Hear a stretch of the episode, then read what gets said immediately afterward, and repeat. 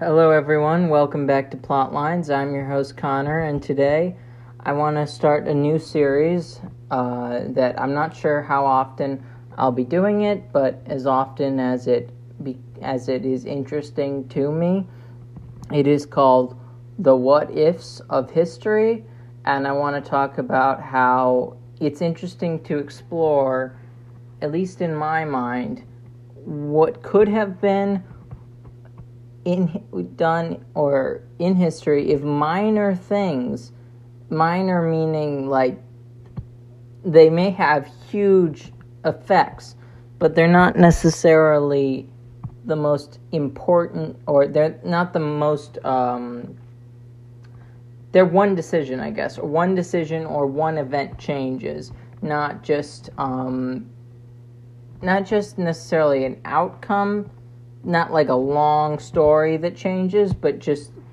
uh, you know a small thing that changes. Not small in grandeur, but small in uh, the fact that it's only one one thing that happens differently. And I want to talk about a few of them today, and I will probably discuss more of them in the future, but I'm not entirely sure how often that will come about because it's really based on my own study and my sort of own intellectual uh, creativity and to see how and you know not not every or things aren't always exciting at the same time. So when i'm excited about this i want to talk about it but if I but if next week I'm not excited about it, I'm not necessarily going to be interested in discussing the same sort of not uh, the same topic, not necessarily the same events. So the first, I hope everyone likes it after all, but the first to, uh, the first sort of what if I want to discuss is what if Jane Seymour didn't die in childbirth? Now for all of these things, I'm going to sort of give a a sort of my best historical summary of the situation, why it's interesting, why is it important, what are the possible consequences of different situations. So, Jane Seymour is uh, the third wife of Henry VIII. It's arguable that you could make it so that depending on your viewpoint, he, she's just his second uh, wife. The first, his first wife is Catherine of Aragon, who gave him Princess Mary, or Queen Mary in the future. And then he uh, basically divorced on his own grounds. He divorced uh, her and replaced her with Anne Boleyn but if you consider the group that basically recognized his marriage was the Catholic Church, if you take that viewpoint, you could consider his uh, marriage to Catherine of Aragon never have been ended and, never have been di- divorced by the legal structure that had been in place.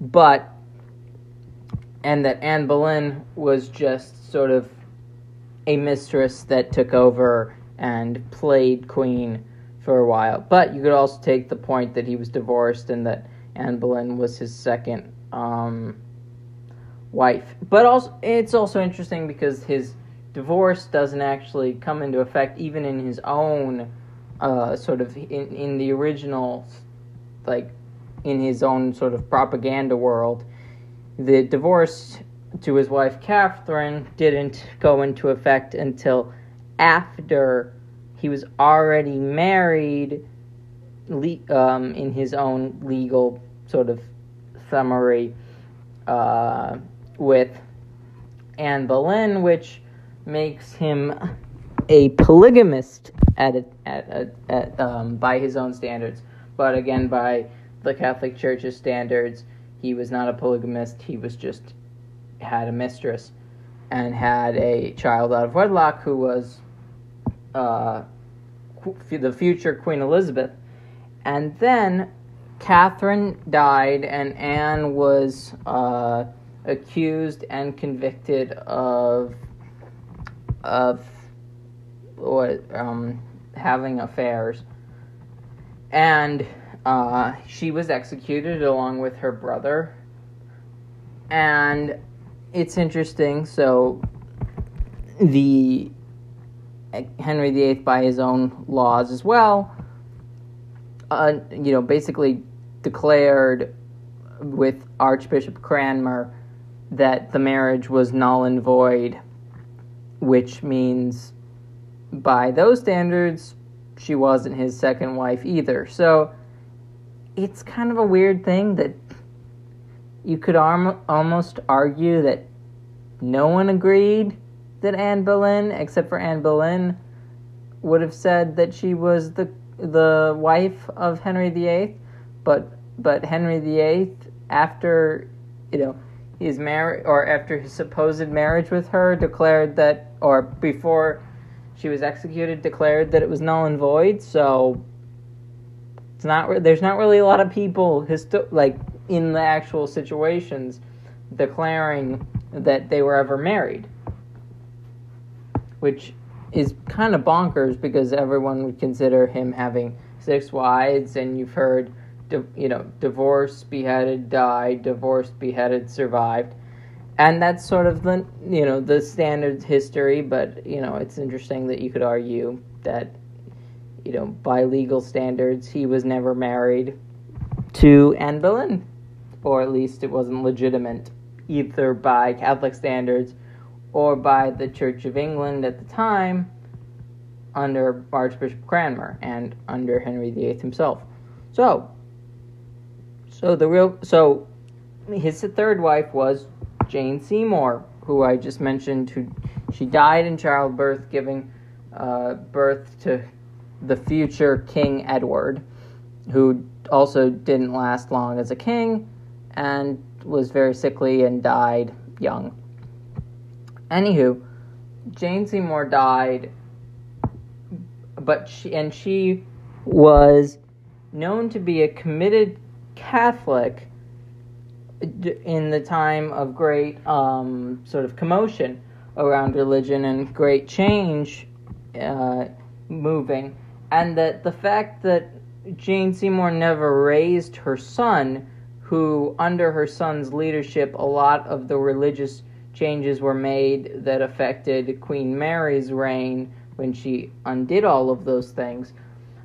It changed the culture and pushed the culture more Protestant, as you know, in in ways that it maybe wouldn't have if she lived and she had raised her son.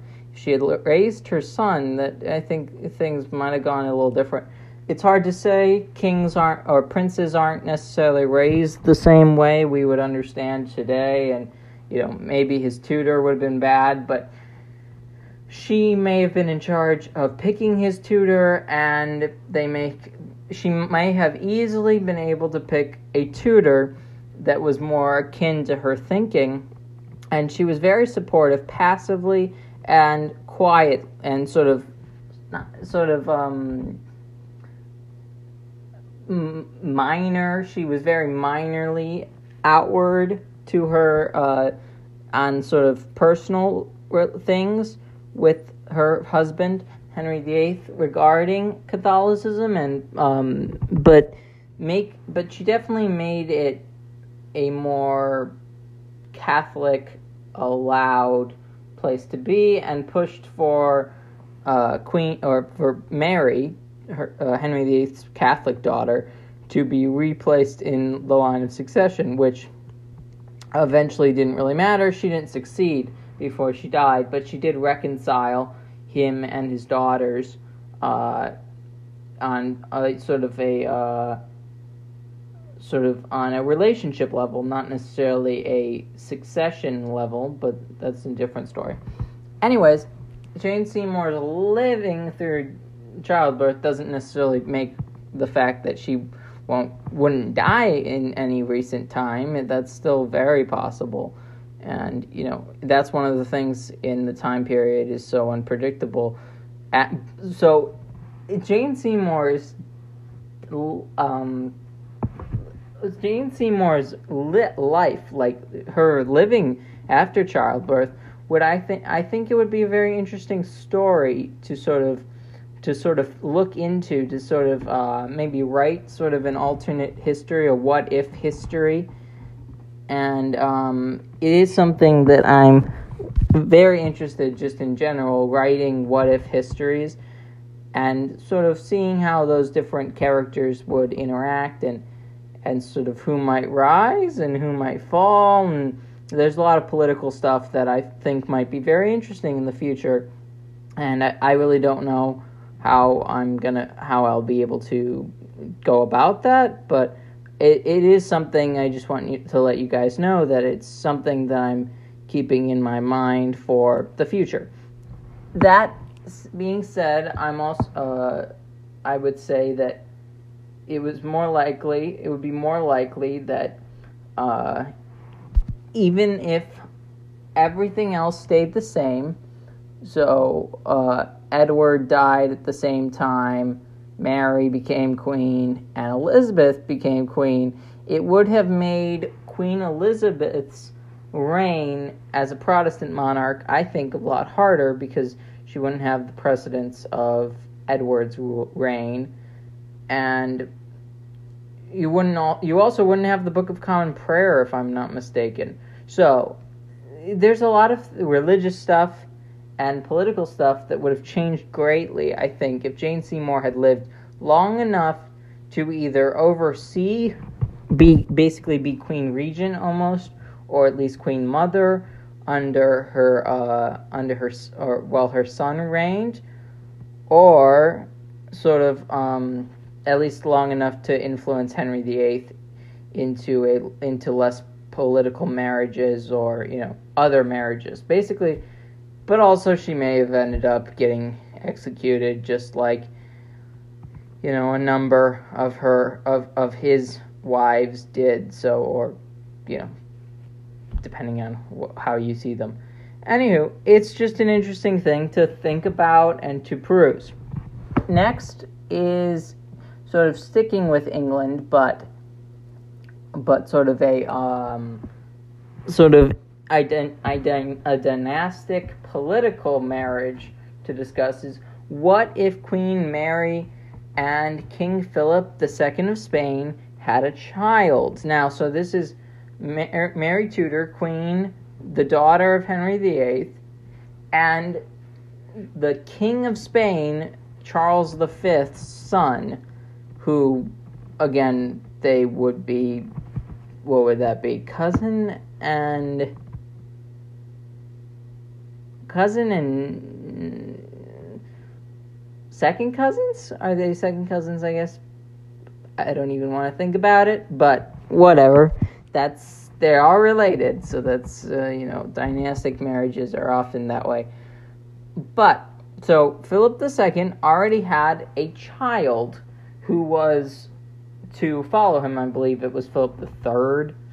Anywho, of Spain, he was already born to, to, to Philip's first wife, and he would succeed in Spain, which is very interesting.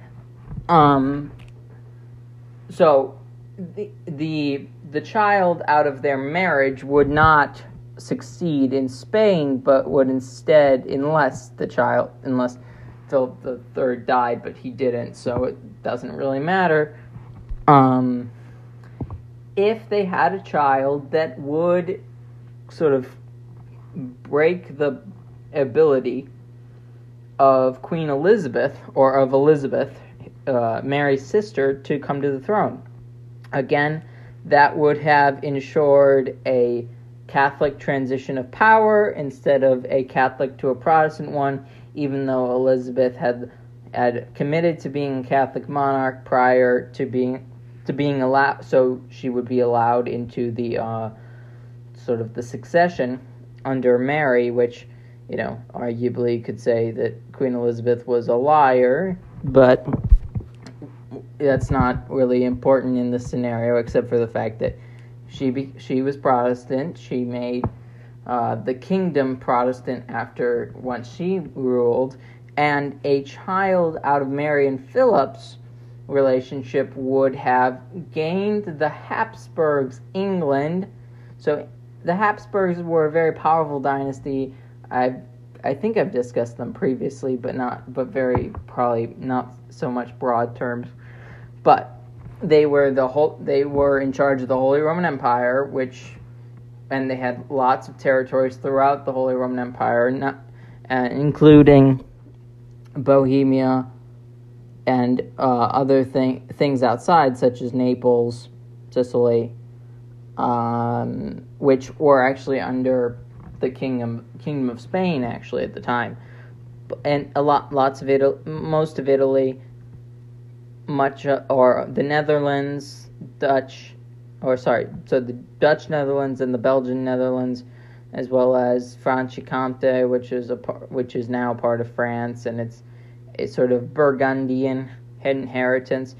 Anyways, the whole point is that France was surrounded by Habsburgs on all sides, and if England were to be uh, ruled by the Habsburgs, then they'd literally be surrounded by even by across the channel, across the English Channel, they would be even more um, sort of surrounded, and that would be that would make things a little bit uh, even more interesting because to think that there would be uh, future children, future a future sort of um, dynasty past that in the Habsburg in Habsburg England, that would be very interesting because they're just Habsburgs have a very interesting effect wherever they are, and it would be very interesting when it comes down to the Thirty Years' War because England would then have not have become a Protestant country and they helped fund a lot of the Thirty Years' War. And the Habsburgs were the principal Catholic Catholic forces in the Thirty Years' War, so it would have been the um, the Catholic League, the whole the Holy Roman Emperor, the King of Spain, then the King of England would have p- maybe pushed the whole thing over its over the edge into a unified Holy Roman Empire instead of a sort of a um, a nominal political union that uh, mostly was defunct, except for sort of e- made it easy for alliances and for smaller states to exist. But in this case, it would be it would become a unified organization and France would have had a lot more, a lot more troubles, and the Habsburg dynasty may have held on to a lot more land and a lot more influence, and Spain may not have fallen to the Bourbons, and there's just a lot of stuff that would have been changed, and the Stuarts would have probably stayed in Scotland, and um, and this would have changed a lot of things because uh, in Scotland, uh, Mary Queen of Scots was executed by Queen Elizabeth, and this would change it completely because Queen Elizabeth would have uh, not ever been queen, and the Stuarts would have serv- would have kept power in Scotland as Catholics because James I, her son, Mary Queen of Scots' son, would have been raised as a Catholic by her mother or by his mother, and that would have changed things completely, uh, completely, dy- or complete dynamics. And you could have, I could foresee a sort of Scot Scotland, um, Frank, uh, France uh, alliance, and you would have the Habsburgs on three sides, sort of the Holy Roman Empire, Emperor's Empire side, the English side and the Spanish side versus France, Sweden, probably at this time, maybe Poland. Doubt Poland. Poland probably wouldn't be involved that much, but uh, Denmark and uh, maybe Scotland. But it might have just been France and Scotland because they were Catholic and they probably wouldn't have wanted to get maybe in an alliance with the Lutherans in Denmark and Sweden anyway. So it just would have created a lot more dynamics. Scotland, uh, the Stuarts might have actually been able to push the, the Habsburgs out, and they would have united England under a Catholic Stuart monarchy instead of a Protestant monarchy, which things could go wild. And I think that, and I think those two. What if Jane Seymour didn't die in childbirth? And what if Queen Mary and King Philip II had a child? That you know that would obviously come to rule. It would have changed incredible levels and would have created opportunities for in, in, incre- incredibly creative things to happen instead of you know obviously history is very interesting even with what has happened has happened but having the possibility of new things different things to happen is also incredibly interesting to me obviously because i'm discussing what ifs now the next what if i'm because i'm going um, I'm going historically in order. This is the different events. Okay. So, what if James II, King of England and Scotland and Ireland, uh, engaged in battle with William of Orange and his army in England instead of fleeing to France like he did and be and how and as a result William became king, and his wife Mary, the daughter of James II, became queen. And that was the last Catholic monarch of England and Scotland. So, well, I guess you could argue Bonnie Prince Charlie did rule Scotland for for a short time, and that I guess well, but he wasn't the king. His father was. Anywho, that's neither here nor there. James II takes his army, even though the Duke of Marlborough. So, but let me explain actually. I covered this a lot in my Jacobitism uh, story, my uh, Jacobitism uh, pod episode. So, William of Orange was invited by the Protestant parliamentary figures to invade England um, in the Glorious Revolution with Dutch troops, and he and basically the time when James II decided to flee was because the Duke of Marlborough, his most uh, effective commander, as well as some other nobles and officers, joined the other army, and that's when he called when James II called it quits. Now, what if he engaged in battle? I have no idea. This is actually one that I don't really know how to guess because it basically comes down to whether he won or whether he lost. So whether he if he won, he would have stayed king of England and I actually don't have too many guesses upon what would actually have happened at the time. Now, if he had lost, I believe his child was already brought to um, France at the time. I, I assume that his child would have already gotten away to France even if he lost in battle. He lost in battle, he probably would have been executed or at least definitely banished. So if he was executed, it would just it may have created more support for the Jacobite cause. It may not have.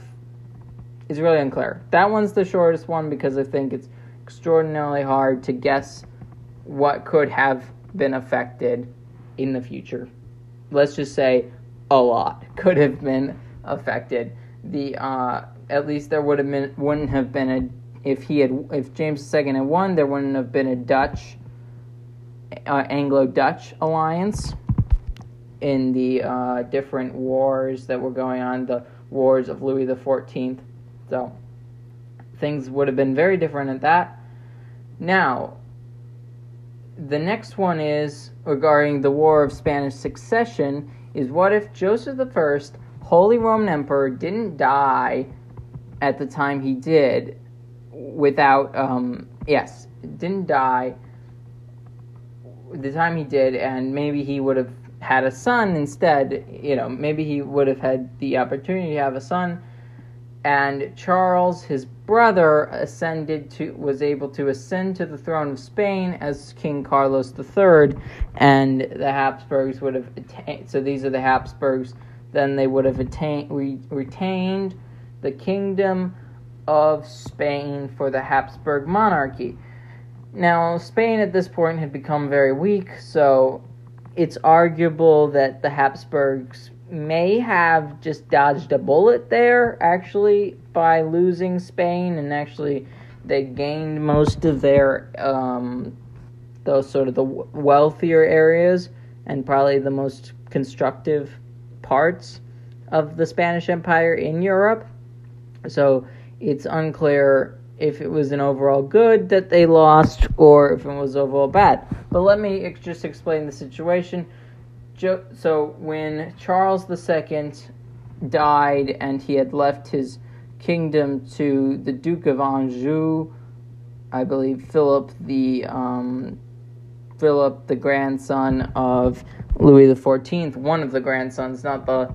I don't think it was the the heir to the, Dauphin. It wasn't the heir to the throne, but but the whole thing would be that it would have united Spain and France as one monarchy, just as uh, Spain and the Habs- the Spain and the rest of the Habsburgs' dominions may have been united if uh, Charles had become Carlos, King Carlos of Spain.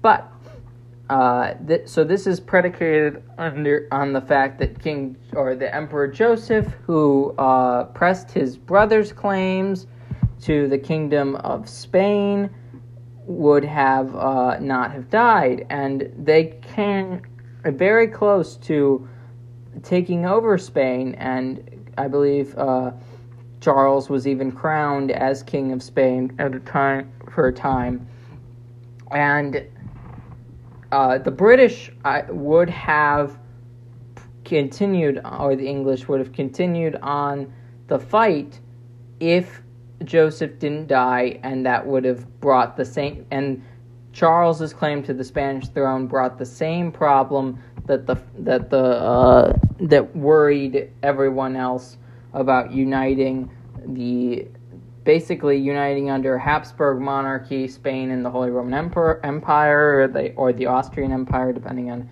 how you saw it at the time. Um, just like Spain and France coming together. So, Britain backed out, and Austria was unable, or the emperor was unable to take over Spain and become king as well and the Duke of Anjou was made King of Spain. Now, the premise would be that the Spanish uh, king would would have become Carlos III, would have become Charles instead, and instead he and instead of becoming emperor, he would have been king. This would have this again very different would have changed a lot of things regarding this American, the American Revolution. It would have changed a lot of things in the bloodline of the uh, sort of the Habsburgs. Just you really would have gotten a completely different Habsburg line. So that's just kind of bizarre. So I don't really know exactly what would happen it, let's just say it would be extraordinarily different, and the Habsburgs probably would have had an empire, like a global empire instead of just a European empire. And that would have been just as interesting.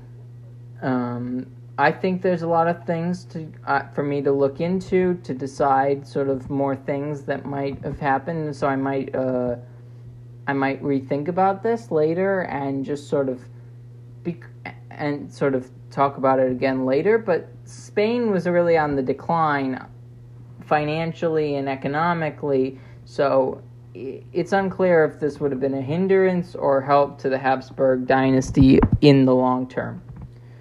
Now, the last one I want to discuss is what if the last faithful field marshal of the uh, field marshal's letter of you know of Austria-Hungary made it to the last emperor and he was able to reestablish order in the capital. So, this is 1920, I believe 1920.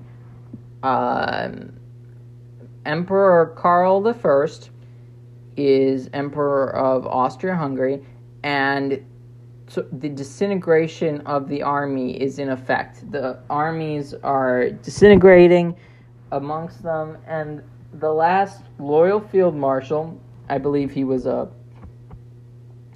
Croat or a Serb. He was either a Croat. Or, I, no, he was a Croat, I believe. Um, he sent a letter to the emperor to ask if he was needed to bring, or basically, he offered to bring order back to Vienna and bring his army up to ensure that Karl would would stay on the throne in Austria, and but what instead happened was that someone else received the letter and wrote back pretending to be the emperor and saying no to the assistance, which changes a lot of things historically. And if the emperor would have would have received the message and would have said yes, which I don't think is a long stretch to see as possible, the order would have been order could have been restored in uh, Austria which would have possibly affected order in Hungary since they eventually the communist government that took over in Hungary was then replaced by a regency under Admiral Horthy. So it could have been easily conceivable that the Habsburgs would have then stayed in control in Austria and Hungary and even maybe in Croatia and Slovenia maybe not Czechia, Czechia and Slovakia, which was Czechoslovakia at the, at, after the war, but it's per, very perceivable that a lot of the the Habsburgs would have been able to stay in power in sort of an easier route. Um, obviously, they didn't stay in power in real life. There's no emperor of Austria-Hungary. There's no emperor of Austria. There's no king of Hungary the whole point is that things could have been changed, and Winston Churchill gives me this argument that I will press forward to many of you that he says that if Austria or if the kings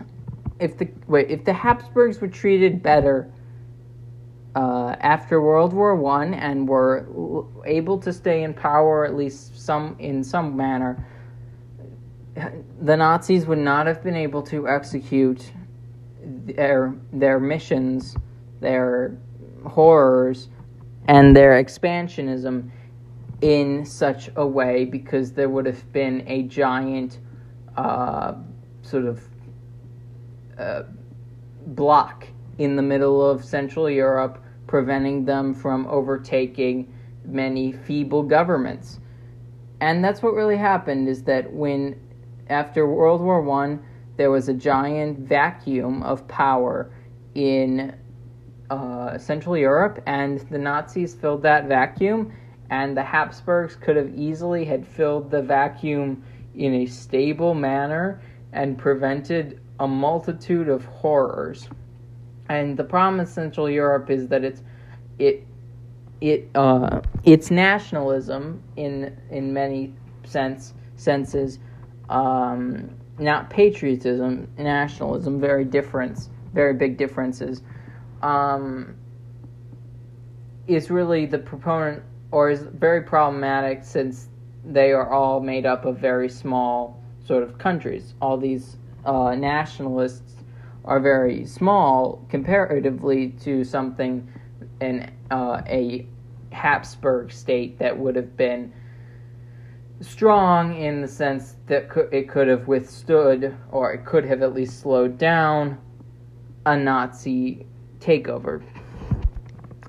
And it all these weak governments of small states were easily manipulated and taken over by the Nazis, and there wasn't anybody strong enough in Central Europe to withstand them. The um, one of the I think it was the Chancellor of um, Austria who who basically stood up against the uh, the sort of the Anschluss was uh, basically when they invaded, when the Nazis invaded Austria and forced upon them a referendum that they oversaw, which obviously was corrupt.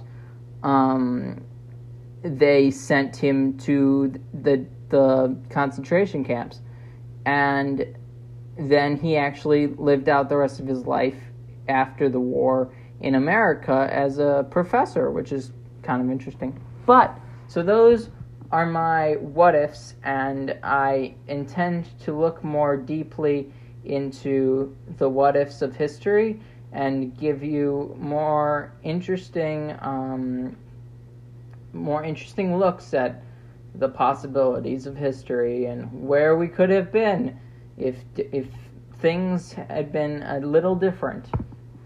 Now, uh, if you like this video or this uh, not video, this episode, I always forget that it's always easier, I think, to say video, but podcast episode, you're not actually seeing me, which maybe one day, maybe one day you will see me, and maybe one day we'll have a video podcast that I can say video and a podcast instead. Like the podcast, share it with your friends or anyone who you think may enjoy it, and uh, give us a good uh, a five star review on Apple Podcasts. That would be very helpful. And and basically, do if you like what I'm doing, help me continue to do it. Show your support for me, and I promise that I will continue to get more content out. And everyone, have a great day. Bye.